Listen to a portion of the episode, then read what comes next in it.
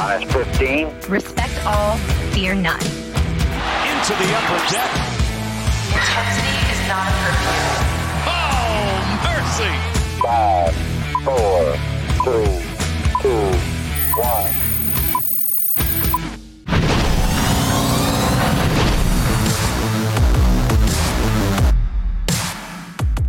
From inside the MASN newsroom, it is the MASN All Access podcast. Final week of the regular season. A mere four games left to be played for the Baltimore Orioles. A broken wristed Paul Mancano here with Brendan Mortensen with two healthy wrists that he likes to flaunt in front of me. Uh, I thought about doing the the Christopher Russo Open, the "Good afternoon, everybody," welcome, and then just going on a five minute rant and just not stopping to breathe at some point during there because I, I listened to him on the way in, and that's that's kind of what was just stuck in my head. So Yeah. if at some point, if you catch me kind of like just going a snowballing down a, a mountain of words and just saying, "Hey, the Astros are one, two, three. Where, where are they doing? Why, why are they doing this?" Then that's that's how See, you know. when you came when you came to work today, I thought that might have been the coffee, but it was just it was just what you. It was a combination, though. It was a combination of the the little coffee that I had, and Mm. that as well. Um, fun fact: at, at winter meetings, and our producer Bobby Blanco can attest to this. A couple years ago, everybody's kind of stuck. In most cases, uh, all of the media outlets, or most of them, are in the, some giant, you know, lobby or hall. And uh, I think it was Orlando a couple years ago. Christopher Russo was doing his high heat show at the end of the hallway, and every day our show would be interrupted for "Good afternoon, everybody!" Like the loudest. He was at least, I don't know, twenty yards away, like a, a, a good distance, and his back to us, and we could hear him from the other side. I don't know if he knows that he's mic'd up. They're not, you know, they they can pick up the audio directly from him. He just he's projecting. He's using his diaphragm. It is- it is proper technique. As a former high high school actor, I can appreciate that certainly. But Yeah, had to throw that in there. brag, Such a weird brag. beyond weird. Yeah, no, Yeah, yeah. uh, kind of sad brag, I would say yeah. at that point. Does that make it a brag anymore? It's a good question. Hmm. All right. Well, we're going to talk a little baseball, uh, particularly the most valuable valuable Oriole got it. debate. There we go. Uh, which, of course, the MVO, if you will, which is because I can't say valuable, I'm going to be referring it to it as that. Uh, the votes have been cast for MVO, but we do not yet know the results. We will know the results at some point tomorrow. And we're going to have Roch Kubatko of masnsports.com on in just a bit to discuss that a little bit more as well. But we're going to make the have the debate right here and right now, Brendan, because this is a MVO. Some years they're obvious, some years they are very much not. Last year was pretty obvious, about as obvious as you can get for an MVO debate. That was Trey Mancini took home the award, of course. This year is a little murkier because you have 60 games and you have some guys who played basically a little bit more than half the games and some guys who played pretty much the whole season. And the guys who played a little bit more than half the games were vastly more productive than the guys who played the entire season. And it's interesting too. uh, Personally, I've got five guys on my list of potential most valuable Orioles. Three of them, and arguably the top three, have a, a number of games played that starts with a three. So we're talking about three guys who have played maybe just over half the season, potentially winning most valuable Oriole. And I even threw a fourth guy on the list, not because his stats were that great, but when you look at this Orioles roster right now and the guys who have actually played throughout the 2020 season, there is a certain amount of value to a guy who's going to play 50 plus games. And so even if the numbers aren't there, he's got to at least be in consideration for most valuable Oriole just because he's played more games than everybody else. Yeah. So it's I think personally that there's three guys in the debate and all of them have played 30 something games. Yeah. So we're going to get to the candidates in just a bit, but I think first we need to define most valuable Oriole. Yes. To kind of have an idea of where to start this debate because it, it is different, as they say with most valuable player in all sports, it is different from best overall player. And part of that is out of a player's control. So when, I think a, a player is more valuable to their team when there are fewer legitimate options at that position. And when you take them out of the lineup or out of a game, the team is significantly worse without that player and determining how much worse that player is. Problem is that a little bit of that is out of a player's control. for uh, an, example, and we'll get to it later, but Anthony Santander taken out of his team's lineup for the first couple weeks after he was uh, removed and headed to the IL. DJ Stewart absolutely mashed the ball and hit seven home runs in about nine days. So he wasn't. Was he quite as valuable if he is not? If he has a suitable replacement, um, I think that is is part of what goes into the valuable definition. Um, but the other thing is, is your team winning games when you are on the field, and are they losing games when you're not?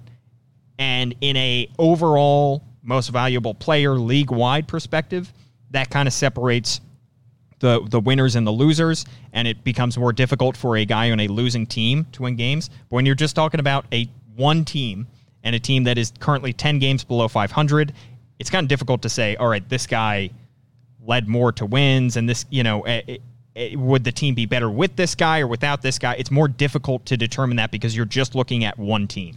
Right. And in terms of the the wins and losses, it's hard with this Orioles team right now because it's it's not a baseball team that's winning a ton of games. But interestingly enough, one of the guys who is on my list for a potential most valuable Oriole, Ryan Mountcastle, is actually 8th in the American League in win probability added, which is really int- interesting. So if you take the wins and losses into consideration when you're thinking about most valuable Oriole, he's actually one of the most valuable guys in the American League when it talks about adding wins and losses. So, how much weight do you put into that?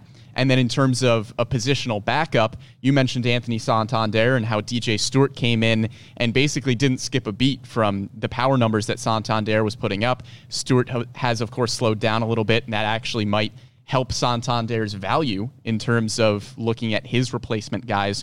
But you look at a guy like Jose Iglesias, where there wasn't really a great option at backup shortstop. I mean, you've got guys like Andrew Velazquez, Pat Valaika, and Ramon Urias are probably your three backup shortstops. So if you're looking at Jose Iglesias, you might say, okay, even though he might not be the best Oriole so far in 2020, his replacements are much worse. Whereas Anthony Santander, you didn't see a huge dip in value to DJ Stewart. So all of those things should really be in consideration when you're looking at valuable because it's not necessarily the best player. Exactly. But let's go to the phones to find out uh, who you think. Nah, just kidding. It's a podcast, Brendan. We don't have a phone line. Uh, but we will take comments Yeah. as well. We are live on Facebook, Twitter, and YouTube at the moment. So please do let us know who you think should win MVO as we go along. But let's get to the candidates here. We just kind of teased them a little bit. Let's start with Anthony Santander. Played 37 games, has not played since, since September 4th, is out with an oblique strain, and is going to miss the final four games of the season, of course when this guy was in the lineup every day for the first month plus of the season, this Orioles offense was well above average. He was crushing the ball, hitting home runs. He was he had to be pitched around at several points. He had uh, three intentional walks, and the Orioles offense has not looked the same without Anthony Santander. I think that's where you begin the case of Santander for MVO. And I would continue that case. This is my hypothetical vote. If I were to have a vote for most valuable Oriole, it would be Anthony Santander. And I think an important piece as well to keep in mind is that when Anthony Santander went down, the Orioles were still pretty much in the thick of a playoff race at that point. As things have gotten towards the end of 2020, the Orioles have fallen off. But when Anthony Santander was in the lineup, this was a team that was what in between second and third in the AL East at that point. So they were still making a push. And I think if Anthony Santander is is playing a complete season, doesn't unfortunately go down with injury, maybe we're still talking about the Orioles coming down the stretch, maybe not in a firm playoff position, but maybe still in the hunt. I think it's difficult to tell. Yeah. In this Yeah. instance, because the more games the Orioles were going to play, odds are the lower they were going to get in the standings. Right. I, I think it, he definitely had an impact there, but uh, again, it's it's difficult to tell exactly how much impact one particular player is going to have on your playoff Sure. odds. But I would I would totally agree that If he's healthy, they're a better team. we can reasonably assume that they would be in a better position. Yeah. They might not have been eliminated at this point. Right. uh, especially when you think back to the way the offense has struggled over the past now almost three weeks, two weeks. They were they came into Yankee Stadium, I think, a game and a half back of a potential playoff spot. This was without Anthony Santander, and this was when DJ Stewart was crushing it.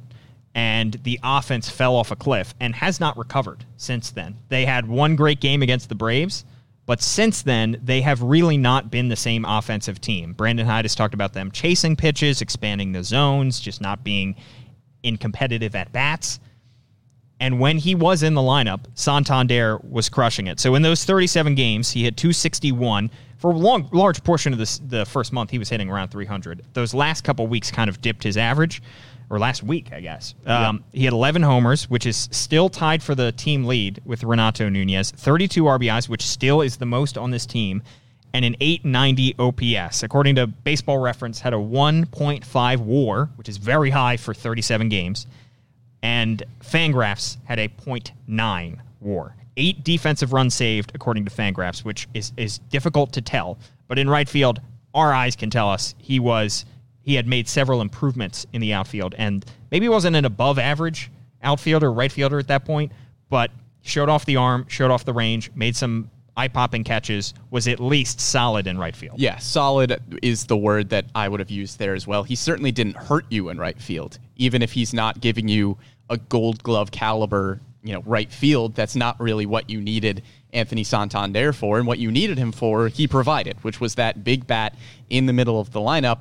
And that is kind of my argument against maybe voting for a guy like a Jose Iglesias, where the average is is not there for Anthony Santander when you compare him to Jose Iglesias. A 261 batting average for Santander versus a 377 for Jose Iglesias. So A massive jump. huge, huge. I mean, that's over 100 points. It's Right. not like we're talking about 261 and 300. We're talking about 261 and 377. Right. But how much do you value value batting average? Right. Exactly. I mean, you are one of the you are more analytically minded, I think, than uh, the average baseball fan. Maybe. Do you value batting average? Do you value on base percentage more in that instance? OPS. We're, we're going to get to Jose Iglesias, but that OPS was solid for Anthony Santander, but it wasn't the highest on the team. Right. But I think with Santander, he's still providing you with, and this is kind of do you look at the old school numbers? Do you look at some of the more advanced metrics? If you're looking at old school numbers, Anthony Santander had 11 home runs and 32 RBIs.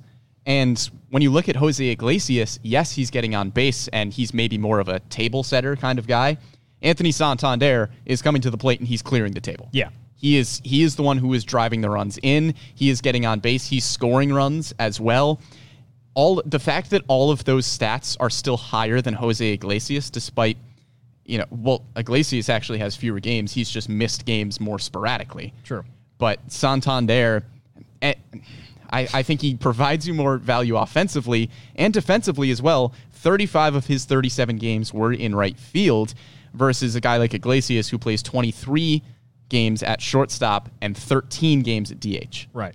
And I do think one more thing, it it does show your value to a team when pitchers are actively pitching around you. Exactly. And you have three intentional walks. His three intentional walks, same number of walks that Jose Iglesias has had this year. So that 377 average is awfully nice, but Iglesias has always been an aggressive swinger throughout his career and has only drawn three walks total on the season it is funny because coming into the season, I really didn't think that I was going to be saying that Anthony Santander provided more defensively than Jose Iglesias. But it's the nature of Jose Iglesias' 2020 season, which has been marred by this injury, hamstring injury, which just keeps coming back. And you even see him out there running the bases. And any time that he can slow down, he will. Uh, he is not been a threat on the base paths at all. He is clearly hampered by this thing. There's a reason that Brandon Hyde has tried to give him as much rest as possible. But I think you could make the case that Santander has provided more defensively in right field than Iglesias has at shortstop. But if, if Iglesias had played every single one of those 36 games at short, we would probably be saying the, the other thing. Well, I don't even think it's just a you could make the case. To me, at least, I think it's pretty clear that Anthony Santander provided you more value defensively than Jose Iglesias did. As, So- as Roch Kubatko would say, all bat, no glove, Jose Yeah, Iglesias. I think it's Santander. And you look at the war as well. Santander with a defensive war of 0.7, Jose Iglesias with a defensive war, these are according to baseball reference, of negative 0.2.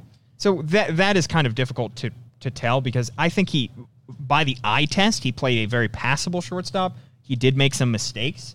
Uh, there were some kind of curious errors at shortstop, and shortstop is a more valuable position Right.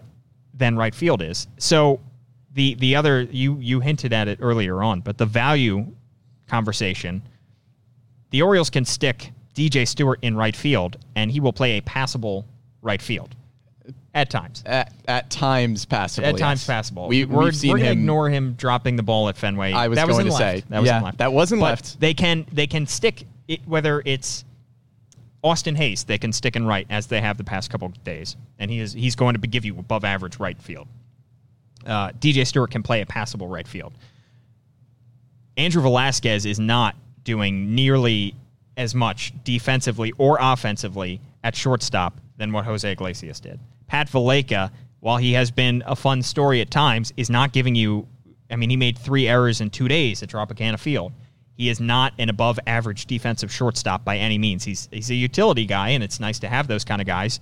But Iglesias is a better shortstop. I think even with those injuries, Iglesias is still the best defensive shortstop on this team by a long, long stretch.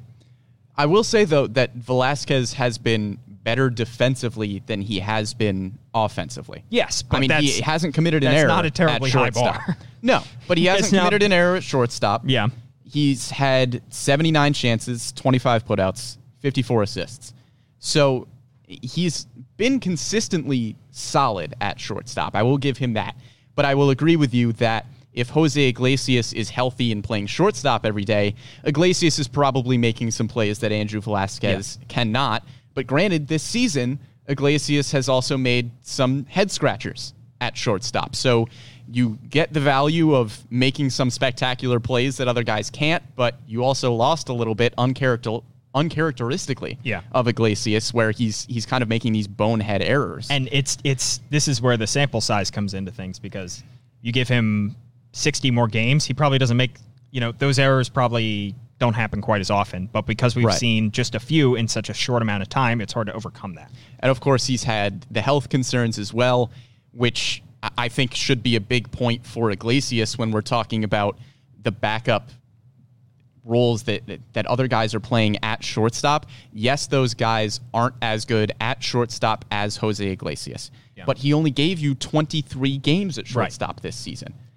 And another thing to consider here, we talk about the games being very, very similar with Santander and Iglesias.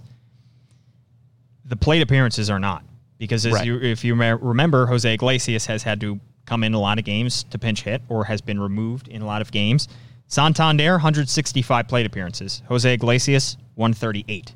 So the games are very similar, but Santander has been better with more time, with more opportunities at the plate to me, that 100 point, 110 point average swing is massive. But it, it it is just as massive as 11 homers compared to one homer. Exactly. How much do you value the home run? I value the home run more than I value the batting average I would. because for for the So simple Adam reason Adam Dunn is your ideal player. When you're looking at Anthony Santander, it's not like he's hitting 220. We're not talking about a guy who's hitting, you know, somewhere around the Mendoza line versus Jose Iglesias who's hitting like 500. We're talking about 261 versus 377, which yes, is a big difference. But I think it is less important of a difference than 11 home runs versus 1, than 32 RBIs versus 21. And Santander has also scored more runs than Jose Iglesias. You can get singles all you want. I know Iglesias has I can't. has had well maybe not you. I'm saying Jose Iglesias can get on base. He can hit doubles. That's great. But if you're not driving in runs, you're not winning baseball games.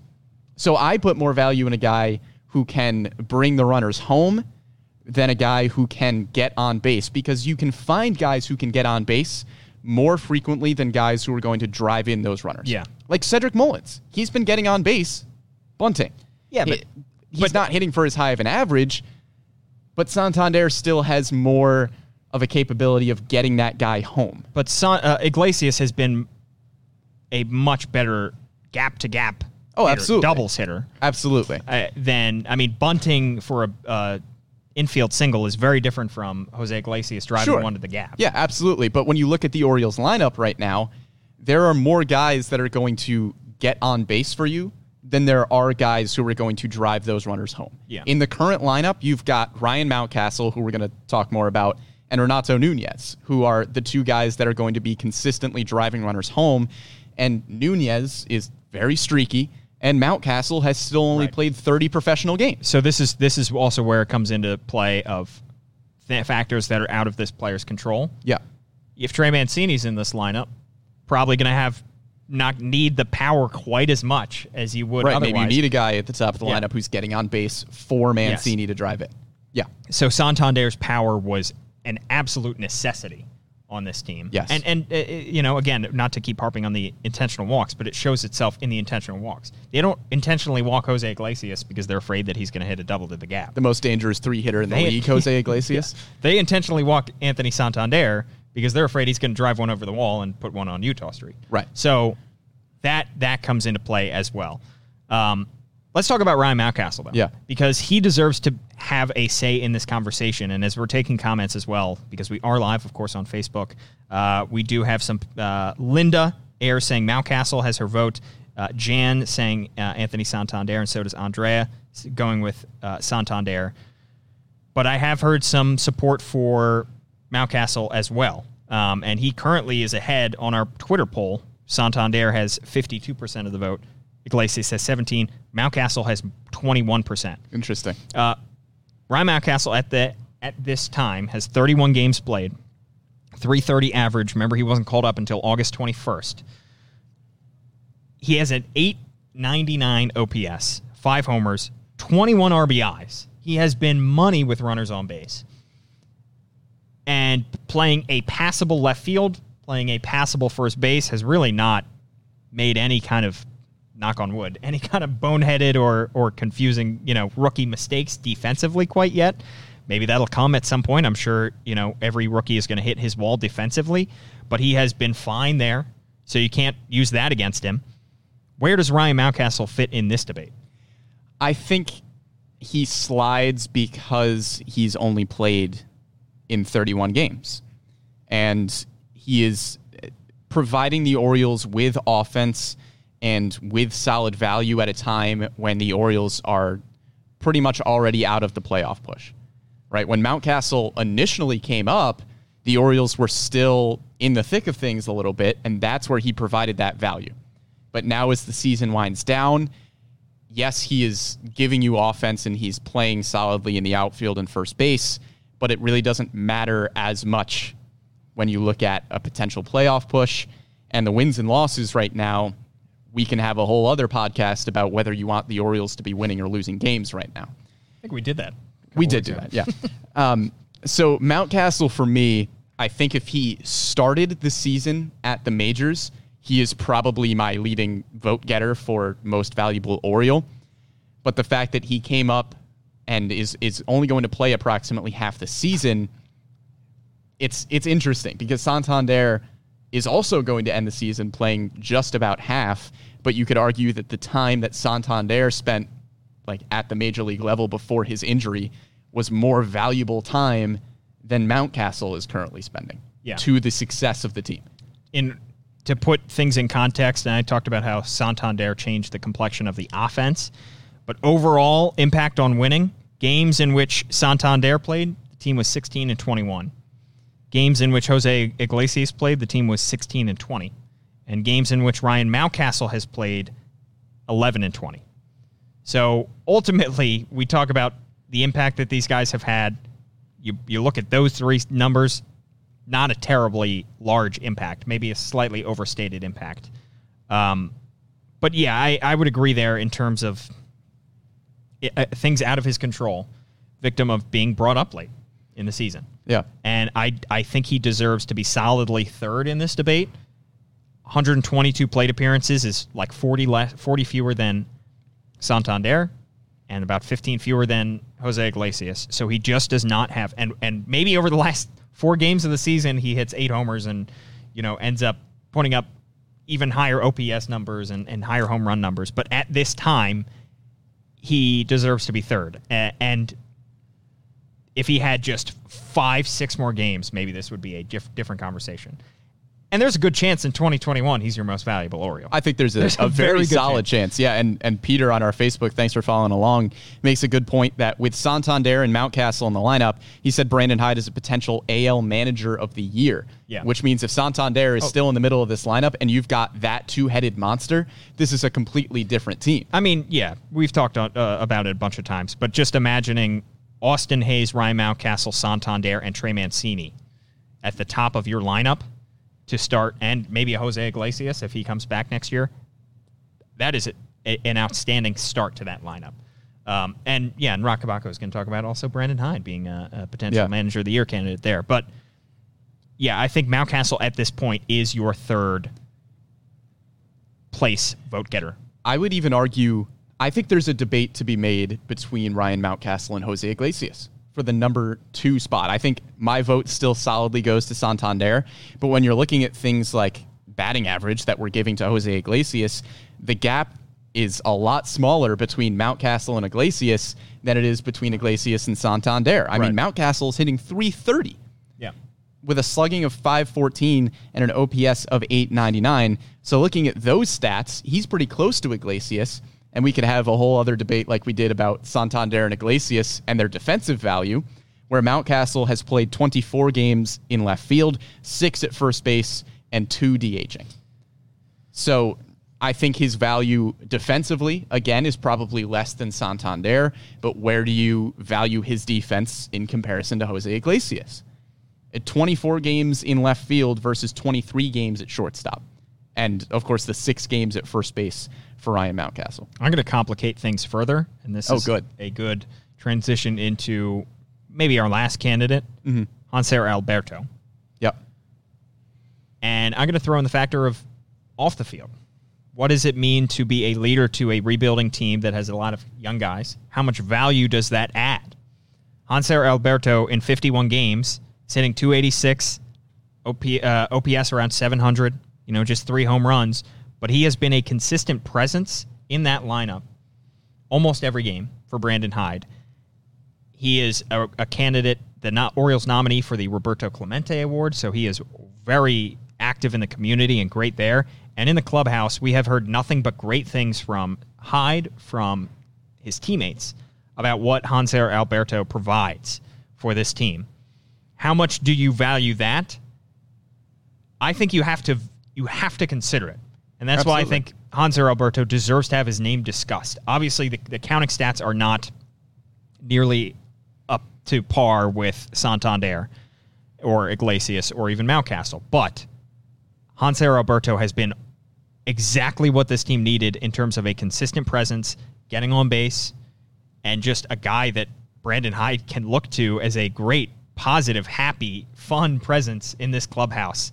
Um, and and deserves to have his name discussed at least in this conversation. Oh, definitely. And I think there's some other guys who even have bent, better counting numbers than Hanser Alberto that we could technically throw in at that number four spot, even though there's a pretty clear three.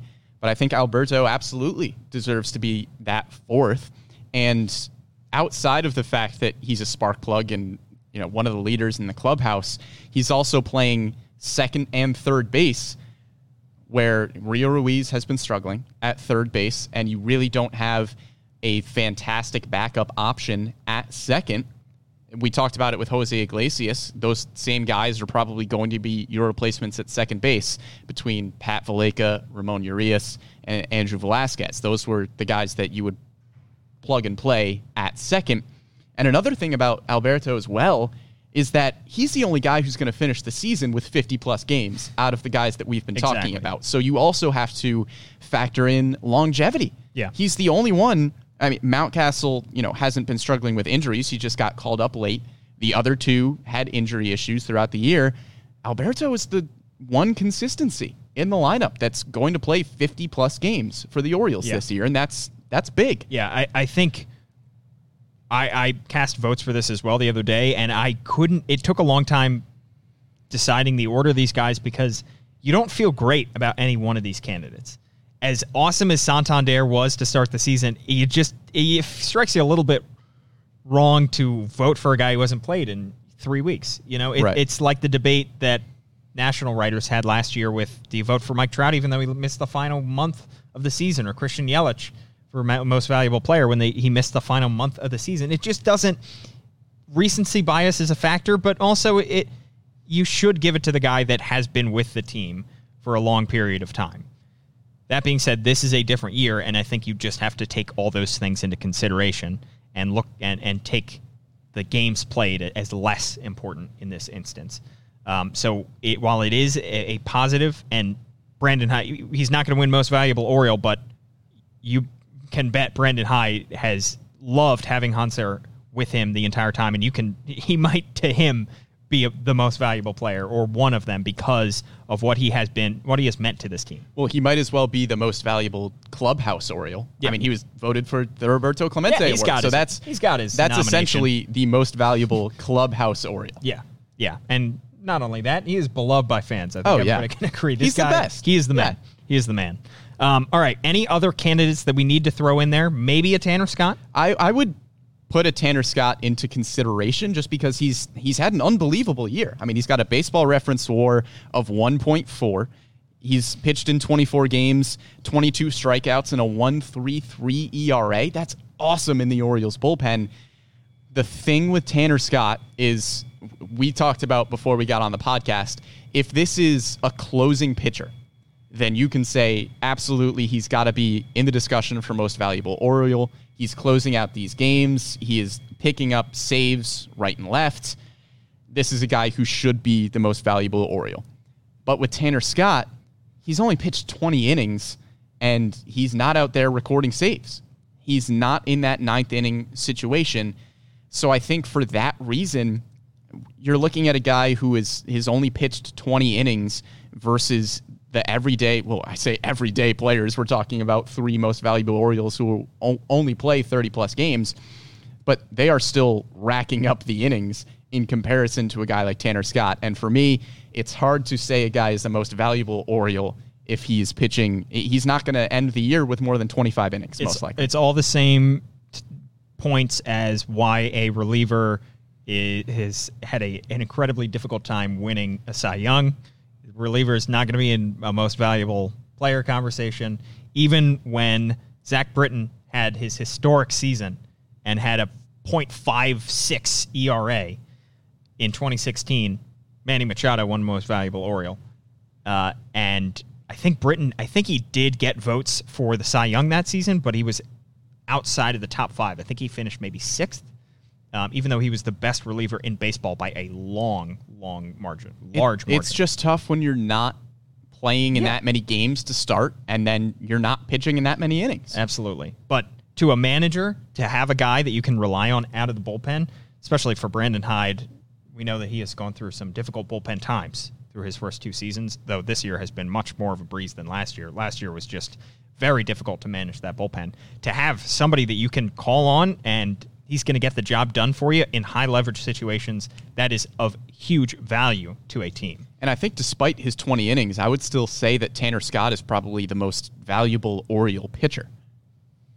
At this point, probably. Yeah. I I mean, would- would say that he's, uh, at least I would put him as Yeah. the most valuable Oriole pitcher. you know, stat stats from this season are going to be very kind to some and very unkind to others. Dean Kremer is going to get the short end of the stick because of that Yeah. start last night. His Yeah. ERA ballooned to like a four seven, which is a shame because he had like a one something. Oh, he was coming into out. that Yeah. game. And if he just didn't, if he just I don't know missed that start or just pitched a little bit better, but all offseason he's going to have to hear about a four seven six ERA. But we all know that that is the victim of of one bad start. Right. Um, but that is just the kind of nature of this 2020 season. And and for a reliever like Tanner Scott, he might come in tonight and get hit around, and you know maybe he gives up four runs, or he lets he leaves and inherited runners score, something like that, and his ERA balloons to a four. Something like we saw that happen with Evan Phillips. Couldn't retire a batter the other night, and his ERA went from a three something all the way up to like a four or close to five. So the the 60 game season is is we knew it was going to throw out some wonky stats, and these are going to be a few of them. But one one two three, give me your vote for most valuable Oriole, Brendan.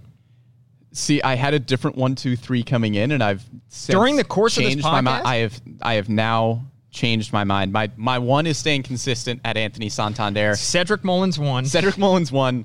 Uh, as DJ as Stewart Paul two. knows, and I'm going to You're inform our, our listeners here. stan. I am a Cedric Mullins Stan Is that what account. the kids say? It's a Stan account. Yes. Are you, you during the offseason you could make a Stan account? I could make a I don't know Stan if there are for any Cedric, Mullins. Mullins. There is a well. Viewers might have gotten a little bit of a hint when we talked about the Orioles outfield, and I said you've got to start Cedric Mullins in center field. I'm a huge Cedric Mullins fan. Can you make a fried meme for Cedric Mullins? I probably should. Okay. I'm surprised I haven't made one already. honestly, to be too. fair. Uh, but anyway, Cedric Mullins unfortunately does not crack my top three. My top three is number one, Anthony Santander. Number two, this is where the change is. I'm going to put Ryan Mountcastle at number two, and then number three, Jose Iglesias. wow. I, I had Iglesias at number two coming in. I have since convinced myself otherwise because this is also a Ryan Mountcastle Stan account. I think I can. I'm, I'm going to reveal my. Sure. I'll. I'll uh, I have also changed my mind during the course of this over the past 24 hours since when I voted yesterday. Yep.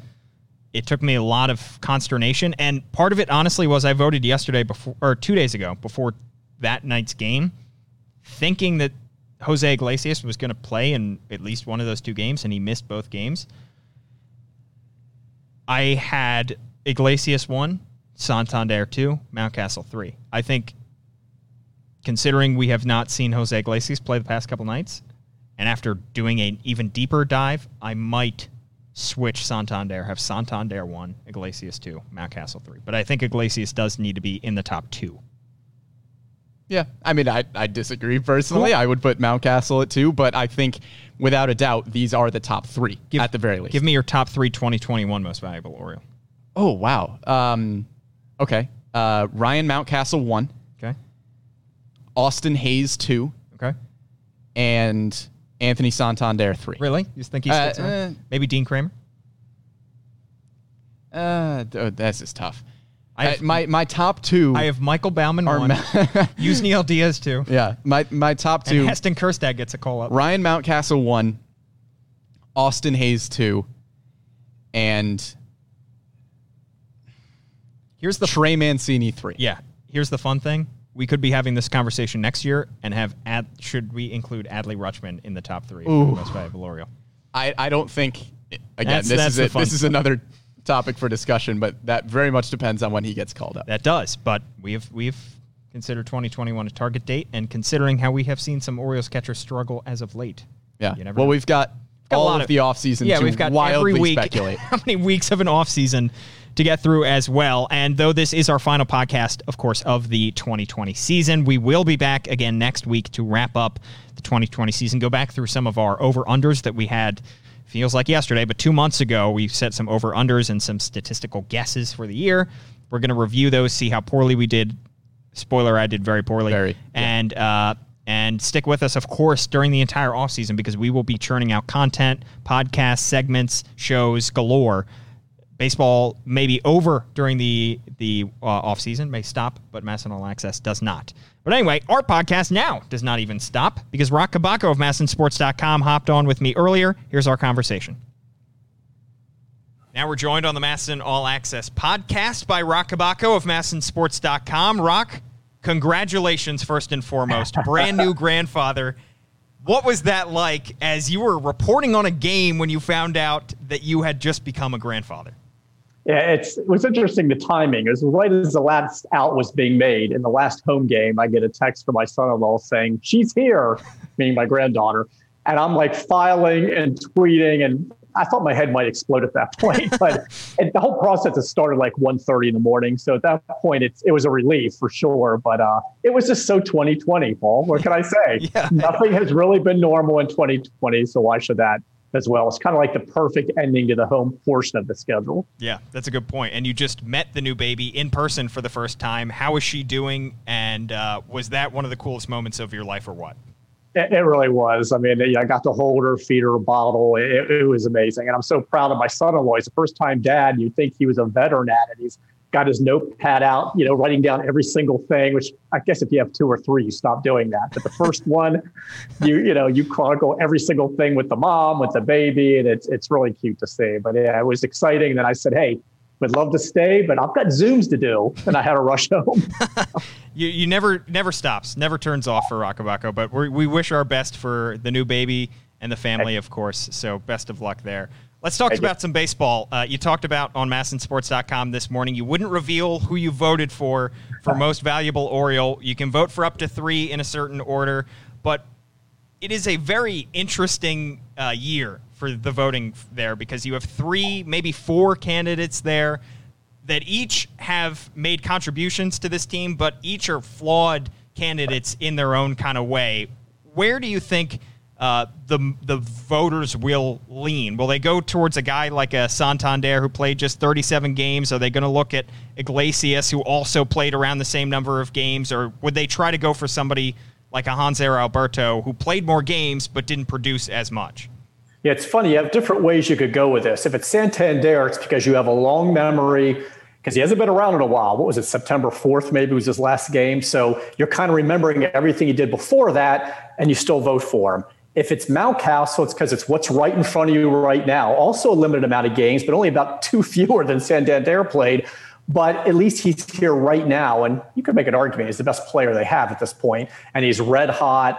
So you could say, okay, in the immediate, it's him. Then you look at a guy like Iglesias, who's been with the team all year, but then there was the IL stint. He's on the field, he's off the field, he's in the trainer's room. So it's been a little sporadic but you have kind of the bookends because it looks like he's going to be back. He took BP yesterday.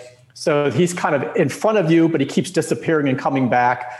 And Alberto's just had a really bad September. I think he was a candidate earlier, and it'd be hard for him now.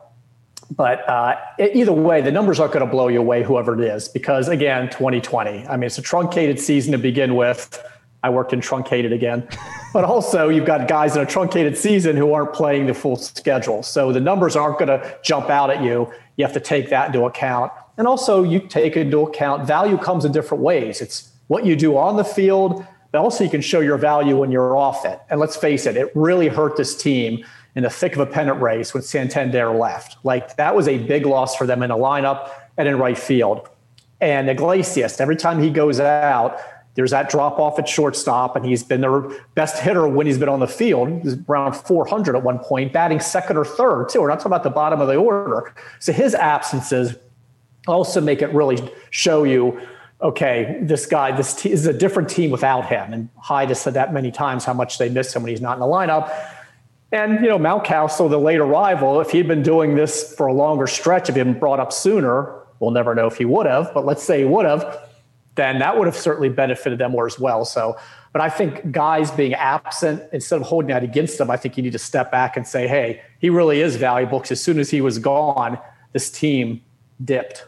Absolutely. And it, it is a weird set of circumstances where a guy who's going to play basically a little bit more than half the season, those top three candidates have all played just a little bit more than 30 games, um, are all going to be considered for that. But one guy that has missed some time and also may have been some preseason picks for most valuable Oriole, but because of the time he missed and because of how he struggled to start the 2020 season, was not in that conversation. That's Austin Hays, who right. has been excellent in September. I think if he only plays in the month of September from now on, considering how he did last year in September and then two years ago back in 20 or three years ago now in 2017 in September when he lit the world on fire, do you feel like the he has put himself in a better position going into the offseason in 2021 to try to cement a spot in a now pretty overcrowded outfield?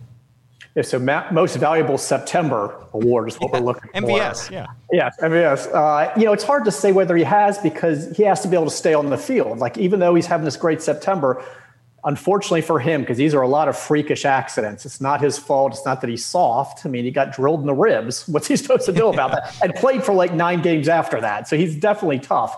But no matter what he does the rest of the way, and he's really playing so well since coming off the IL, there's still going to be those questions dogging him when he goes to spring training next year. You know, can he stay healthy? And even if it's on opening day roster, if he's in center field, if he's in one of the corners, because Cedric Mullins is playing a lot of center, it's still going to be can he give you 150 games or more, whatever? Can he stay healthy? He's not been able to do that. So it's great to see what he's doing. It's kind of that cruel tease. You're reminded, hey, this guy's really good very toolsy, and he makes a difference, whether he's in center, whether he's in left. That defense, that speed, that's so valuable. And the power that he's got, the ability to hit to all fields, he's going to hit for average, hit for power, and be a really good player, whether he's high up in the lineup. He could be your leadoff hitter, whether he's in the middle of it, whatever. We know this about Austin Hays, but can he give them 150 plus games? Can you count on him? And then let Brandon Hyde have the very pleasant problem of do we put him in left field? Do we put him in center? Is Mullins a left fielder? Is Mullins a fourth outfielder? Because they've got a lot of outfielders that we can project coming back, including Santander, Trey Mancini if he's not at first, Mountcastle we think's in left. So what happens to it's a pleasant problem to have, but that's a lot of outfielders. But you certainly would want Hays in that mix, and he's going to start somewhere if he can stay healthy. Yeah, we're trying to parse out all of the different iterations of a potential 2021 Orioles outfield it's going to be a difficult task. Again, a good problem to have for Brandon Hyde. But on last week's podcast, Brendan and I talked about how Renato Nunez, strangely enough, even though he's not an outfielder, might be the one who is on the outs because of this glut of outfielders because he can't really play any position above average except maybe first base at this point. And with Trey Mancini most likely coming back and, and playing uh, the bulk of his games at first base, could you see Renato Nunez being kind of a, a casualty of the fact that this Orioles outfield has a surplus right now? I mean, he could be. Certainly, he's a guy that they would look to move if they could. You know, I don't think they want to just non-tender him. That's always a possibility. He's first-year arbitration eligible. Everybody gets a raise in arbitration. But I think they'd really love to find somebody that needs a power bat corner infielder that's like, look, we'll work with him. He'll, he'll be serviceable, especially at first base and maybe get something in return. I certainly think he's one of those trade chips, so they're certainly going to try and present him as one because you're right. I mean, he would be kind of the odd man out because you have all these outfielders, and that way you kind of free up the DH spot more. You have multiple guys who can play some first, whether it's Mancini, whether it's Mountcastle. I don't know if Valaika is going to be back next year. Chris Davis is still under contract. If he's back, periodically maybe playing some first base. So I really think Nunez could get squeezed out of there, and it's not helping his cause that he's so streaky. I had somebody on Twitter say, "This is a 40 home run guy every year, and you're gonna they're gonna get rid of him." And I'm like, "Well, he's never hit 40, and I'm not guaranteeing they're getting rid of him, but he's never hit 40, and he's just."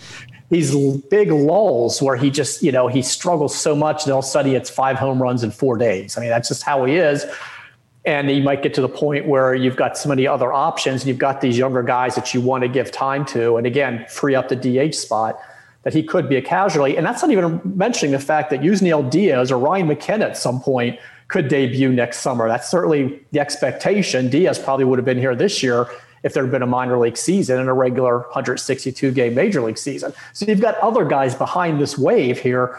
So I think Nunez if he isn't you know, moved and over the winter. He's certainly a trade deadline guy, but there's still that outside possibility they may just part ways with him because they don't have a spot and because of the fact that he's just so streaky and certainly not finishing strong right now.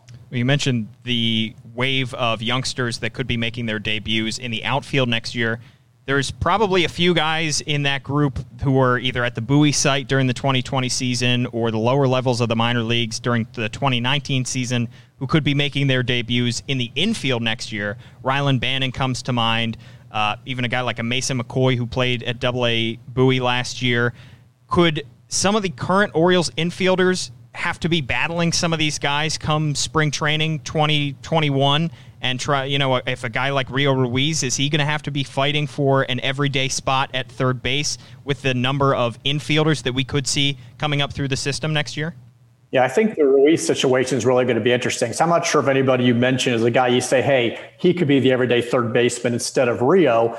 But certainly these are guys that, you know, versatile, can play different positions. And if you want to bring them up, and Valaika, again is still in the picture, then yeah, I mean, Ruiz, and it's just how this season works and how the sport works. Early in the year, we were like, hey, this guy, he is established. He's every day. He's not even platooning. And when he was out, we kept talking and writing about how much they miss Ruiz's defense at third. That steady presence, the consistency, reliability. Then all of a sudden, he was having all these troubles throwing the ball, and you're back to saying, well, is he really the answer at third? What happened to him? Why is he struggling so much with throws on the move or even when he plants his feet? It's like, what just happened? We were just talking about how valuable he was when he was missing and how much they missed him at third. And now he's missing his target when he's trying to throw the ball to first base. It's confusing. And, and you know, he's again another guy that has his hot streaks and then gets really cold. So they're going to have to also look at him and, and look at that position and say it's not going to be Mountcastle at third, by the way. And it's not going to be Nunez at third. So they have to look at it's not going to be Chris Davis at third. Let me keep going. So are they in the market for a third baseman? Does Ruiz get another shot at it? Is there somebody else uh, that you go ahead and work in? But uh, yeah, that's going to be an interesting situation because Ruiz went from kind of establishing himself, and certainly hasn't been on the shuttle like he's here, but he went from that to being a question mark again. Yeah, absolutely. We've seen some curious defense, as you said, with Jose Iglesias, every time he makes some kind of questionable decision or throw, you always tweet the all bat, no fielding Jose Iglesias, the, the best number three or number two hitter wherever he's going to be right. in, in, baseball as well. Uh, but one more before we get you out of here, Roch. You spend a lot of time via Zoom with Brandon Hyde between your Ask the Skipper segments on O's Extra pregame and, of course, the daily pre and post game Zooms with Brandon Hyde. And, and none of us are in this locker room at this point, but – have you been impressed with what you've seen from Brandon Hyde in this season? And, and do you feel like he took a step forward as a manager in 2021? You left out our happy hours that we have on Zoom. Yeah, of course, of course. Uh, I really am impressed. I think it's unfortunate that the way the record's going to end up at this point, and they may end up in last place too. I mean, they're really a game ahead of Boston. That maybe that costs him some manager of the year votes now because how do you justify that when the team is what 10 games below 500 now and, and plummeting? But that's not a true marker of what he's done. They didn't get eliminated until there were five games left in the season. They were supposed to win 10 to 15 games, according to all the experts. And he had them in contention, and not just with all the disadvantages that they had coming in, but then losing Santander and having Iglesias out as much as he has been. And, and John Means hasn't been John Means until the last like three starts and they lost Alex Cobb for a period again, and they were sellers even though they were in contention. They weren't bringing in guys to help with the playoff push. They were losing key bullpen guys, and Tommy Milone, who had been an innings guy, and a strikeout guy for them for some strange reason in the rotation. I mean, they, they traded away Bleier before all that. And yet they still were contending. And he still work, walks that very fine line. And I don't know how he's able to do it, where he's totally on board with the rebuild and he understands the big picture, just like Michael Elias is preaching, and he understands it and he promotes it. Yet he walks in that clubhouse and says, Guys, every game matters. We're here to win. And you think they might be like, Wait a minute. I thought it was about 20, 21, 22, future talent. Don't worry about the one loss record. Somehow he's able to play both sides there and he gets the most out of them and more than on paper he should have been able to get while still recognizing and supporting all the moves they're making for the future. And these are rookie starters making their debuts in a pennant race. You know, Mountcastle, we didn't know he was going to be this good, but they took a shot. Chris Davis didn't work out again after the great spring training. He's had to navigate through that and just all the injuries and guys they lost, key guys. Shawn Armstrong quietly had a really good season, had some lower back pain. They said, oh, probably dead 10 days and almost missed like a month. It was like three weeks. Like, what happened to Shawn Armstrong? yet they still were contending until five games were left. So I think Brandon Hyde has done a remarkable job. I think he was the right guy for this process, as it turns out. Uh, I think he's got the right mentality, but he, I mean, I thought he'd be thrilled that they contended for the last up to the last five days. Yet when I talked to him about that, is that a source of pride? He was like, yes or no. Like I'm, I'm happy with that, but he goes, I'm really disappointed. And he started recounting all the games they should have won, and as he said, gave away late. And I'm thinking, man, this guy is so competitive, ultra competitive, but still understands why they traded all these key guys and why it's about the big picture. I, I think he's done a really, really good job. Yeah, I keep thinking back to that quote. I think it was one or two weeks into the season where he said, I just get up in the morning, put on my fireman's hat, try to put out fires until the game starts.